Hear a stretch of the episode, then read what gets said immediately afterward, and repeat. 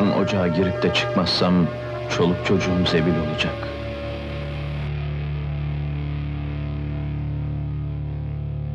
Göçük var! Göçük!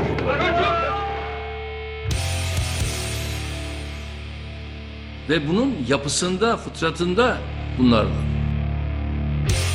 Bütün gerçekleriyle beraber ucu nereye dayanıyor olursa olsun hukuki açıdan bunlar yapılacaktır. Soma'nın patronu Can Gürkan'ın avukatlarından Kadir Çekin, madende her şeyin mevzuata uygun olduğunu ve facianın ardında bir sabotaj olduğunu iddia ediyordu.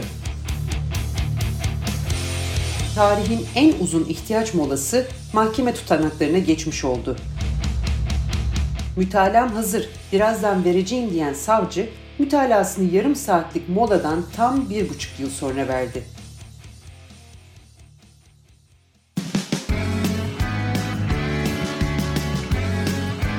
Oku, dinle, izle. Kısa Dalga. 13 Mayıs 2014'te Soma'da bir madende hayatını kaybeden 301 madencinin ölümüyle ilgili dava tartışmalı başlamıştı. Aileler öfkeliydi. Adalet talep ediyorlardı. Mahkeme heyetinin başkanı Aytaç Ballı ailelere söz veriyor ve duruşmaların huzurlu bir ortamda geçmesi için çaba harcıyordu. Ancak aileler ve avukatları yargı süreci üzerinde hükümet baskısı, sanıklar ve avukatları ise kamuoyu baskısı olduğunu söylüyordu. Soma'nın patronu Can Gürkan'ın avukatlarından Kadir Çekin, madende her şeyin mevzuata uygun olduğunu ve facianın ardında bir sabotaj olduğunu iddia ediyordu. O ocakta mevzuatın gerektirdiği her şey yapılmış. Olay tarihine kadar TKİ tarafından, Çalışma Güven e, Çalışma Bakanlığı tarafından, SGK tarafından yapılan tüm denetimlerde tam not almış. Oradaki ocaktaki o bu olay dahil, bu olaya sebep olan unsurlar dahil hepsi mevzuata uygun. Mevzuat ne dediyse yapılmış. Hatta bu şeyde de geçiyor. E, mahkeme kararına da geçiyor. Yargıtay Cumhuriyet Başsavcılığı'nın Yargıtay'a karşı itirazına da geçiyor. Denetimde de üst yönetimin, TKİ'nin ya da devletin diğer teşekkürlerin istemediği, öngörmediği, eksik olarak görmediği hususları ocak kendisi tespit etmiş ve onları yerine getirmiş. Fazlasını yapmış. Biz yargılamanın başından sonuna kadar tek bir şey söyledik. Israrla söyledik. Buradaki 50 sanık hayatını kaybeden 301 kişinin yakını ve hala çalışanları bazıları hala çalışıyor. Mevcut tanıklar 500 tane tanıklar bir tanesi desin ki bu ocak için biz iş güvenliği ile ilgili şunu talep ettik yerine getirilmedi biz savunma yapacağız. Çok net.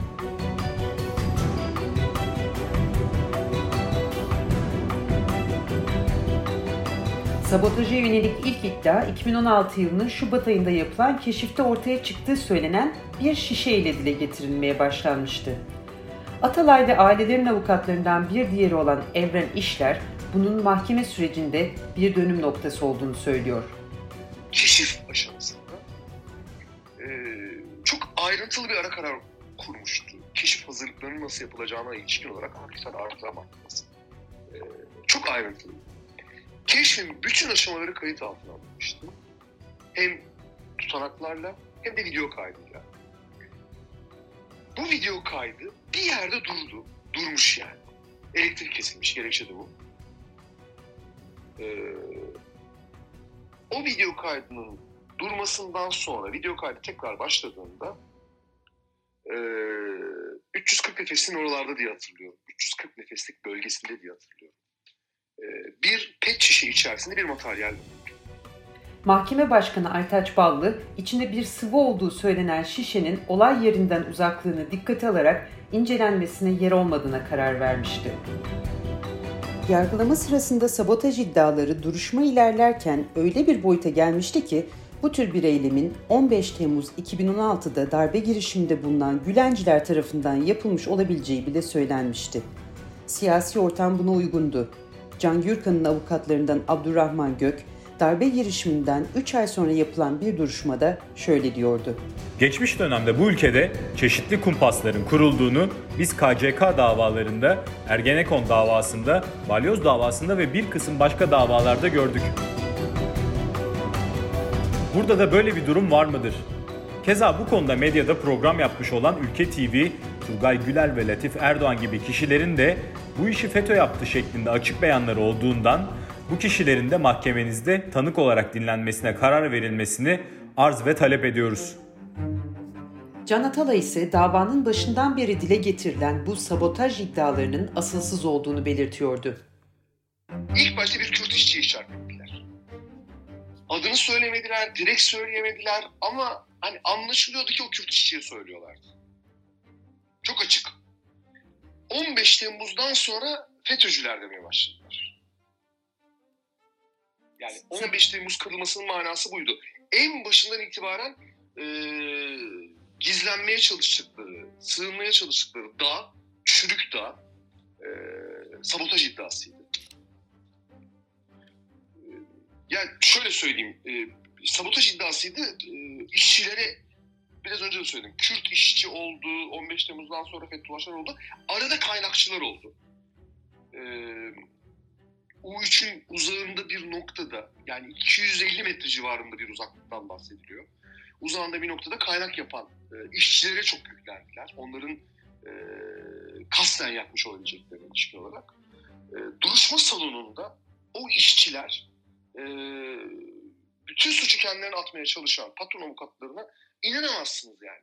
E, o kadar yalın, o kadar basit e, yanıtlarla e, hadlerini bildirdiler. Sanık avukatlarının dikkat çektiği bir başka ihtimal ise Müge Anlı'nın programında konuşan bir kadının eşinin Soma'yı yaktığını iddia etmesiyle gündeme gelmişti. O dönem bazı basın yayın organları Can Gürkan Müge Anlı'dan yardım istedi diyerek olayın magazinleştirildiğini söylemişlerdi. Ancak hem sanıklar hem avukatları pek çok kere bu iddiayı gündeme getirmiş, program kaydının televizyon kanalından istenmesini talep etmişti. Heyeti 24 Ocak 2017'de sanık avukatlarının Müge Anlı talebini reddetti. Bu mahkeme heyetinin sanık avukatlarından gelen talebi ilk reddedişi değildi. Zaten mahkeme başkanı Aytaç Ballı'yı ve mahkeme heyetini çoktan Hakim ve Savcılar Yüksek Kurulu'na şikayet etmişlerdi. Aytaç Ballı hakkındaki şikayeti ve HSYK'nın bu şikayetle ilgili inceleme kararı verdiğini 23 Ocak 2017'de duruşmada öğreniyordu. Ailelerin avukatlarından Evren İşler, sanık avukatlarının bununla kalmayıp mahkeme başkanını siyasi mercilere şikayet ettiklerini hem de hakimi tehdit ettiklerini söylüyor. Ben meslek hayatım boyunca herhalde hiç unutmayacağım. Ee, sanık müdafi dedi ki, e, sizi en yüksek makamlara şikayet ettik. Yani nereye şikayet ettiniz? Bunun cevabı e, açıktan verilmedi ama hepimiz biliyoruz nereye şikayet ettiklerini. Bu açık açık e, siyaseten Cumhurbaşkanlığı'na şikayet ettikleri imasıdır. Çünkü e, bir avukat elbette ki bir hakimi şikayet edebilir. Şikayet yeri bellidir, e, usulü bellidir. HSK'ya şikayet edersiniz e, ama bunu e, asla ben hiçbir zaman duymadım duruşma salonunda size en yüksek makama şikayet ettik lafını. E, bu yetmedi. E, sanık müdafilerinden hakime ve mahkeme heyetine yönelik olarak şunu duyduk. Keser döner, sap döner, gün gelir hesap döner dediler. Açık açık e, hakimden hesap soracaklarını ve bunu en yüksek makam aracılığıyla yapacaklarını söylediler. Memleketin siyasi ortamı e, belli, anayasal düzen belli, e, en yüksek e, makamın kim olduğu belli.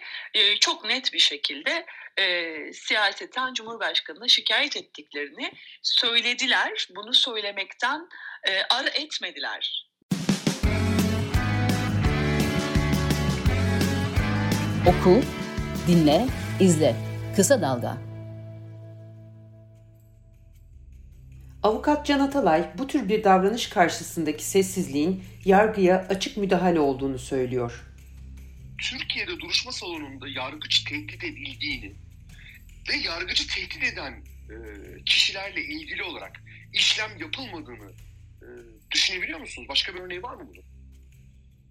Yani örneğin e, bir başka e, insan öldürme dosyasında yargıç tehdit edilse bu geçiştirilir mi?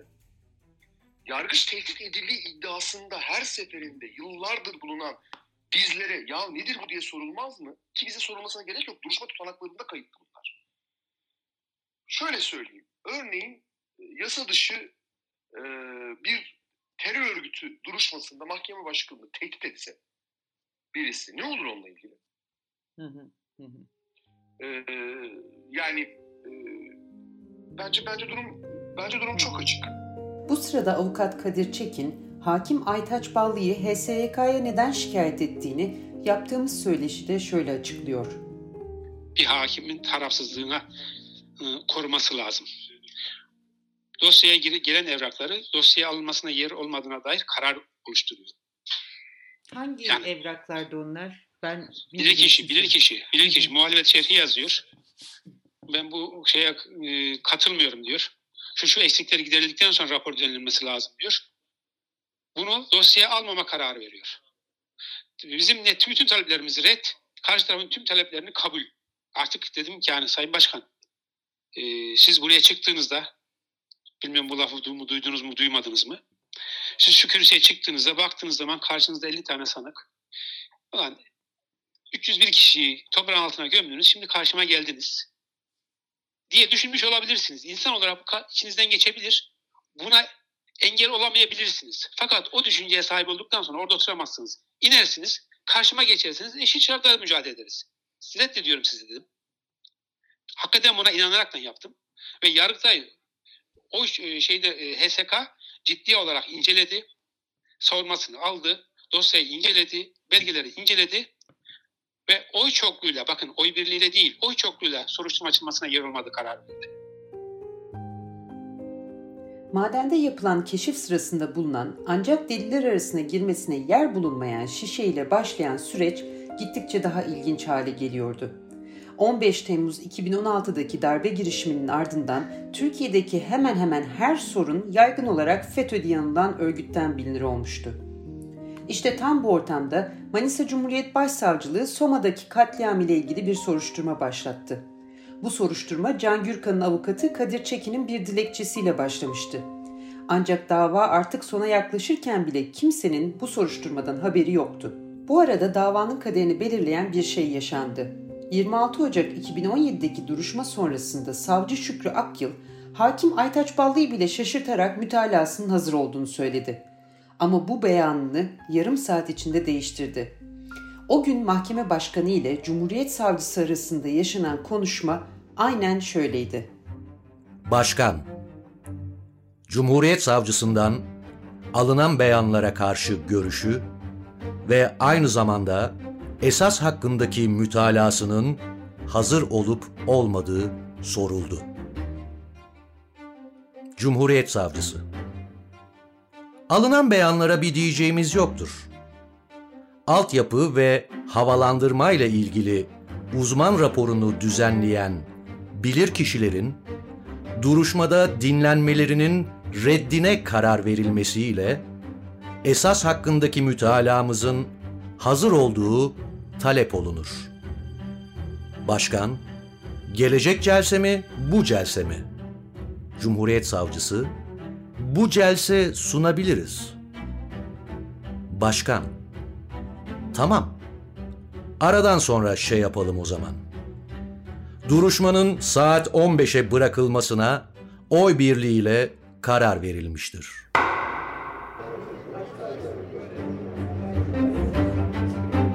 Başkan, açık duruşmaya saat 15.30 itibariyle devam olundu. Cumhuriyet Savcısından esas hakkındaki mütalası soruldu. Cumhuriyet Savcısı. Her ne kadar esas hakkında mütalaa sunacağımız belirtilmiş ise de esas hakkındaki mütalaamızın derlenip toparlanarak hazırlanması için katılan vekillerin bugünkü sunumlarının ve sanık müdafileri, katılan vekiller ve sanıkların bugünkü beyanlarının ve sundukları delillerin çözümlerinin yapılıp UYAP ortamına aktarılıp incelenmesi gerektiğinden mütalaamızın daha sonra sunulacağı bildirilerek gereği talep olunur. Can Atalay o sırada mahkeme salonunda bulunan neredeyse herkesi şaşkına çeviren yarım saati şöyle hatırlıyor. Çok uzun bir duruşma gününün sonunda e, duruşma savcısına döndü. Artık yargılama bitmişti ve duruşma savcısı kim için ne kadar ceza isteyeceğini, ceza isteyip istemeyeceğini söyleyecekti. Ee, duruşma savcısına döndü ama bize baktı. Çok uzun bir duruşma günüydü ve e, yani dinleyenlerin e, affına sığınarak söyleyeyim e, çay ve ihtiyaç molası zorunluydu. E, Aytaç Başkan e, yargı, yargıç Aytaç Ballı çok uzun saatler duruşma yapar ve yerinden kıpırdamazdı ama gerçekten çok uzun bir duruşma günüydü o. Dedi ki 5 dakika ara verelim. Yani bu otobüs e, muavinlerinin tabiriyle çay ve ihtiyaç molasıydı.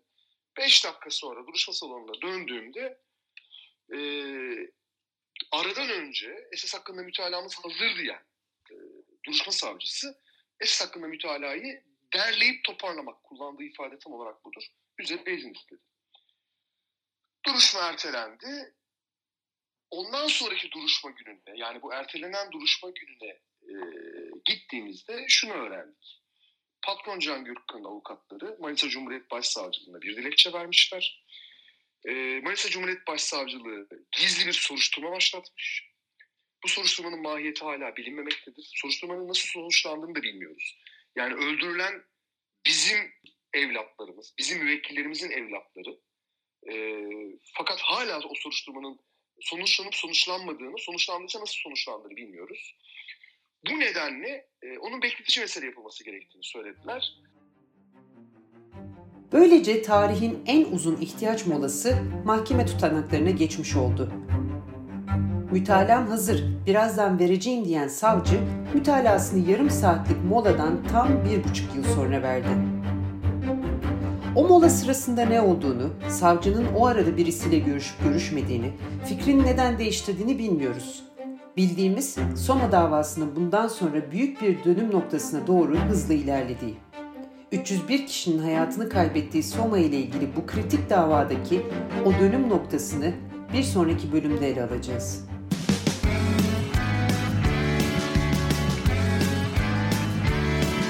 Kulağınız bizde olsun. Kısa Dalga Podcast.